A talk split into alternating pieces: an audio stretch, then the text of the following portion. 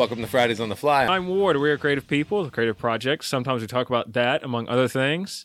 Be forewarned, sometimes content or language may be inappropriate for children. Goal! Oh no, man! Don't you love the football and their passion for the sports? Uh, I think the Super Bowl's coming up soon. Uh, I don't know. You know, I I have watched it. I have actually watched the football side of it. I've watched it for commercials. I've not watched it all. Like last few years, I just really. It almost doesn't matter. You used to watch the commercials, but now some of those commercials, I believe I'm right. They just put them online ahead of time or right after to where you're. I, I don't know. I mean, it's certainly nice as a social event. Uh, I don't have many people that I don't know, man. I'm just not in that phase of life or have friends that like really into it.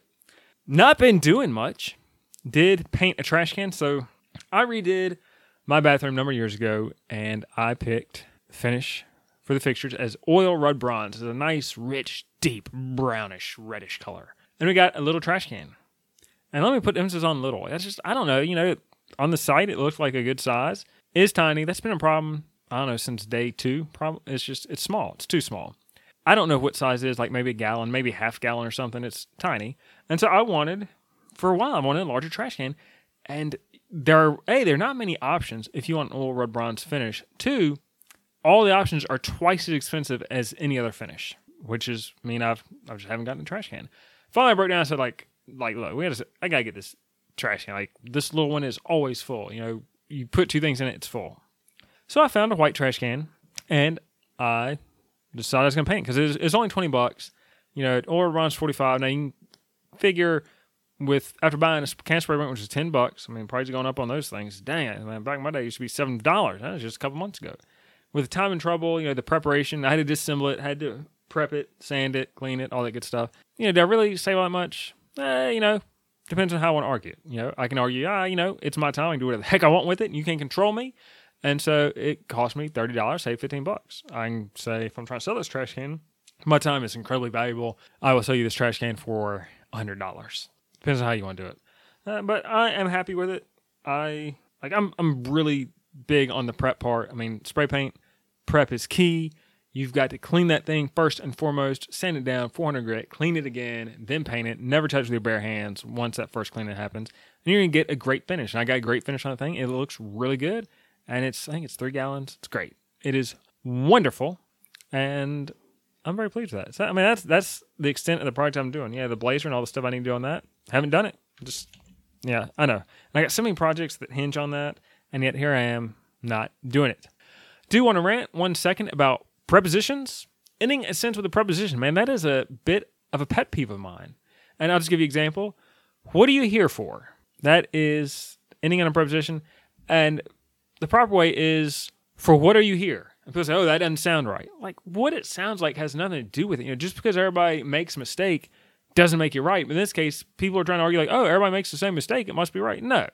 And I know language and speech changes colloquially, but here, here's I'll tell you the reason. You know, a, an argument that's not just grammatical. What are you here for? All the emphasis on that sentence is on the for. But for is a nothing burger in this sentence. Like for, for, I don't, you know, it's just, there's nothing to it. Like that, it's not descriptive. But if I say, for what are you here? Uh, you know, all the emphasis on the for what are you here? You know, why are you here? Or on the what? For what are you here? It puts emphasis on the what. You know, when you say for what are you here? We get semantics, but basically you're gonna say for what are you here? And it puts all emphasis on the what. And so the next sentence is gonna follow that. That what? I'm here to get cheeseburgers. What, what are you here for? I mean, you know, it's still like cheeseburger. Like it just puts us on the for, and I don't like it. And you know, you got to be clear, concise, and on top of it. So 300ZX. I've been wanting 300ZX now for my gosh, we're probably up to three years now. And I will look off and on. I'll get frustrated. I can't find anything. I'll quit looking and then I'll get back to it. And I just, I wanted, I mean, not like I wanted something super specific. I want a 1994 or newer Z32 second gen 300ZX. I want it two plus two. That's four seats. I'd like it to be automatic. And if you know anything about 300ZXs, the two plus two does not come in turbo unless you have one imported from overseas and, and it's right hand drive. And I don't I don't want all that. I just want a normal old 300ZX. I do not want the tan interior. I just I don't like it. I want a gray interior. And over the past three years, I've only found one car that checked all my boxes, and that was one that was on an insurance auction site. It had been wrecked, not very bad. Like it, I think the only damage was a fender, a passenger fender, and that checked all the boxes. It was uh, the forest green color, had the gray interior, two plus two auto. It was, I mean, just from the picture you tell, it was immaculate. And to be a car that's gonna have a salvage title, that auction went quite high. I wasn't too disappointed about it because I would have had to driven to Georgia, and that's a long ways. But man, I just have not found anything else. I really kind of like a white one. You know, they make a pearl, they make a white. Really, I don't mind that color. They make a uh, an Aztec red, which is kind of like a cherry red, but for a 306, cherry red is actually a bright red. I wouldn't mind that. Like I'll, I like the green. I like the blue. I, I mean, the color does not matter. I prefer not to have black, but I'm not against it. I just prefer not to. Uh, it's my least favorite color, but I wouldn't be against it. But I am against against the tan interior. And so at this point, I've been looking off and on for three years. My radius has gotten quite large. I mean, I'm looking kind of all over the country. I don't really want to travel all over the country, but I want a 306. I've wanted a Z32 for many, many years. And I'm just rethinking it. Like, because they made fewer 300s each year. You know, they made most in 90, and it just went down to where 96, they made like hardly any. 95 didn't make very many. And I like the 94. It's newer. Like, this is going to sound strange, but just it's a little bit more prestige on the year. Like the 90 is like kind of like, oh, everybody got 90. You know, like I want to get something a little more exclusive. I want exclusive 300ZX. And then too, I like the 94 and up because they moved the seatbelt from the door pillar from the door to onto the B pillar of the car. And I, I, just I don't know, man. I just feel like I like it better in the car, not on the door. Like you open the door, you see what's still on, like it's like pulling a car. I don't like that. I just want 94. And so I'm to rethink, like, do I am I okay the manual? Yeah, I guess I could be or would be. Uh, it's been a while since I've had a manual, a number of years, but I do know how to drive a manual. Uh, I mean, the tan interior. I've thought about would I just do I just go with the tan interior and swap it out? Well, uh, I can't find any gray interiors to buy. How am I gonna find a gray interior to swap out? I don't know. I just I want one, and you know their prices have gone up a tick since I started looking. I mean, there's one right off the bat when I first started looking. There was it was pearl tan interior. No, no, no. It was green tan interior, and I kind of I was talking to the guy about it, and I didn't love the tan interior. But I thought, uh, you know, maybe I go with it, and I just started looking, so I was like, I'll let it pass. And man, like I kind of feel like I should have gone for it because I think he's asking like seven k, which now he probably asking like nine or ten k. I just want what I want, and I don't know why I'm having trouble finding it. I mean, it's I don't, and I even I even looked it up. I was like, all right, this gray interior Am I just, do they just not make very many? No, they made more gray interior than tan interior. I don't know why everything I'm looking for is a tan interior, but like I looked up the production numbers just to make sure I wasn't looking for something ridiculous.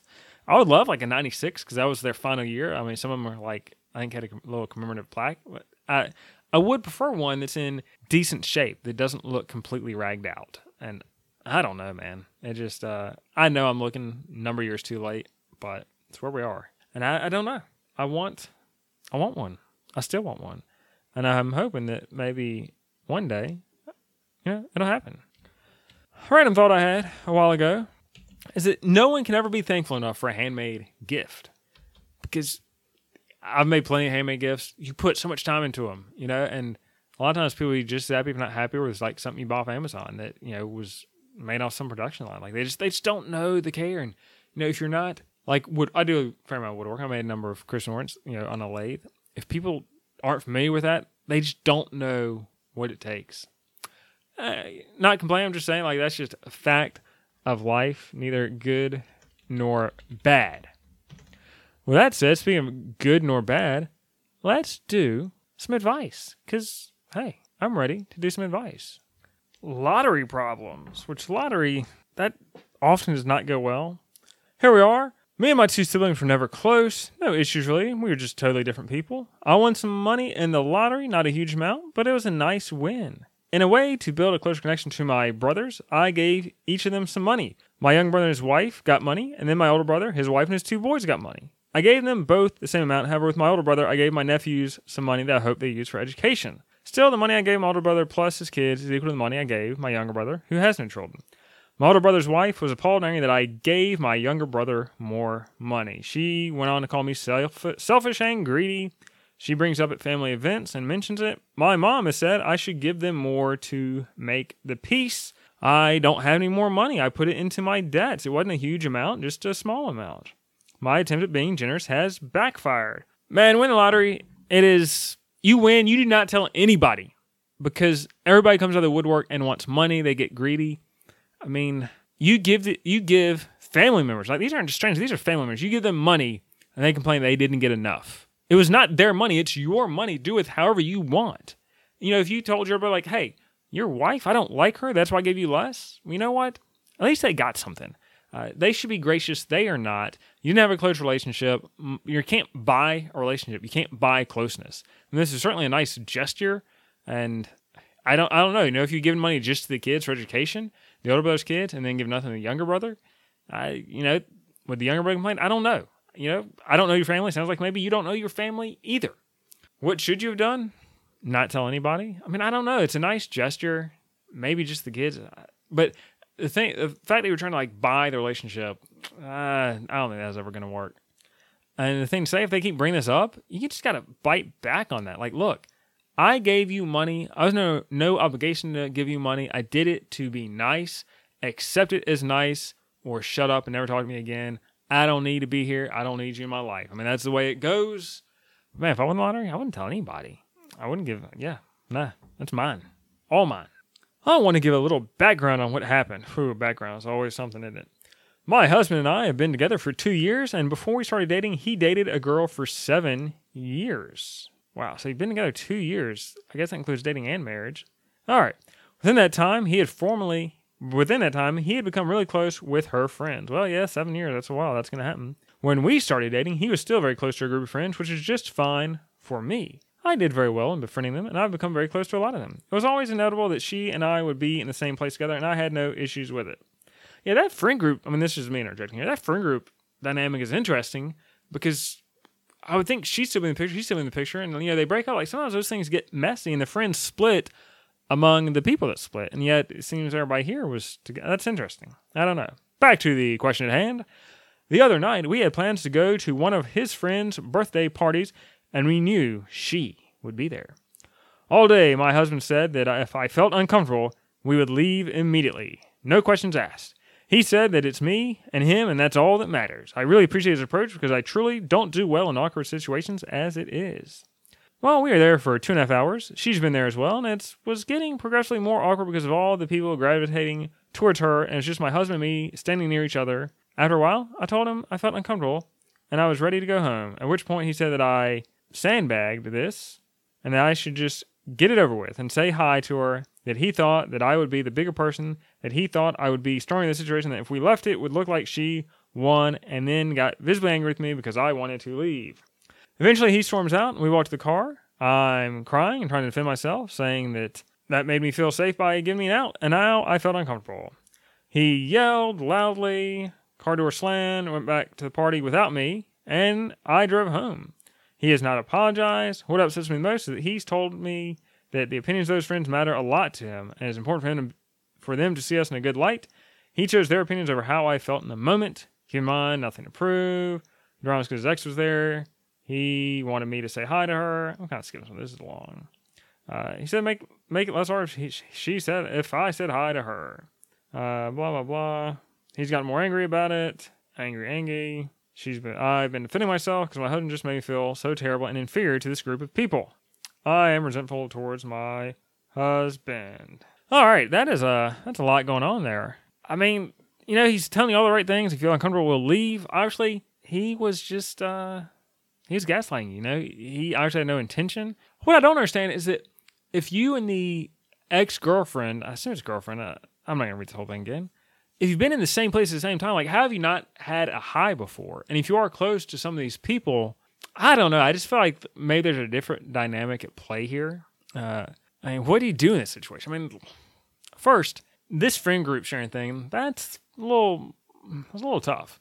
I kind of wonder about your friend group. Uh, you know, I assume there's one there, but may not have mentioned, may not have been relevant in this case. I don't know. I mean, your husband did you wrong. You know, he said, hey, if you don't like it, will bounce. Well, he never had any intention. And the thing that kind of caught my ear here was that you know, he mentioned you multiple times. If you feel uncomfortable, if you feel uncomfortable, we'll leave. Like he told you that multiple times. Like doesn't need multiple times. You know, like it seems like he was kind of planning something from the get go, and I don't know why. I mean, obviously he was embarrassed that you wanted to leave. He wanted to stick around, but both you were off to the side, not really interacting. So I don't know how it would be fun. Like she, you know, if you leave, she's won. Well, she's already won because everybody's around her and not you. And that may be a you and your husband problem and not a her problem. Uh, I don't know. I mean, it sounds like you know you've tried to talk to your husband. That's not going to work. I don't. I mean, I don't know. Just tell him straight. Like, hey, you said it was me and you. Apparently, it's you and your friends, or you and your ex. Like, what's going on here? Uh, this is a tough situation to navigate. I mean, really, the fact is he doesn't really care about you as much as he says, or as much as you think. How do you open his eyes to this? I don't know. And the whole thing is just, you know, exes are awkward. You go into this party, it's gonna be an awkward situation, and I don't know. I mean, and maybe it is. Maybe if you're gonna be in this situation where the ex is gonna be there and you're gonna be in the same vicinity, maybe you do just have to say hi to her. You said you were in the same vicinity before. What happened then? Like this? I mean, it almost seems like this was the first time in the same room, and that's what I don't know. I, I, part of me is saying, thinking, just hey, you just gotta get over it. You just gotta say hi to her. But it's a weird situation, and like the way your husband reacts to it makes it all the more strange. I don't know, man. That's a, that's a that's a tough one. Uh, yeah, I think be clear. You know, you're not. I mean, I, you always can't say you're not going to go to any more events with that friend group if she shows up because I don't understand how this friend group didn't split. Most time, friend groups split over things like that. I don't know. I, that's just not a good one I can answer. All right, this is to be the last one. We're to wrap this up. I ended things with my partner recently. We've been together for a little over a year. I kept noticing toxic behavior over and over again. And those were a lack of trust, trying to catch me in lies that didn't exist, keeping a close eye on my location constantly, asking where I was, who I was with every time we were apart, making unsolicited and sometimes hurtful comments about my appearance. I bring these things up occasionally, but the sense he didn't trust me, was always there. I love this person. The decision to end things was challenging because we do have a strong bond. I have to question that. In the time we took apart, which was only two days, we both realized we didn't want to give up on things. We reconciled, and I promised to work on my own part of the dynamic fear of being hurt, better communication. It's crap. Probably I doubt you have to work on anything. I mean, let's be honest about it. I think this is a boyfriend problem. Yeah, anyway, let's. I'm going to wait to interject at the end.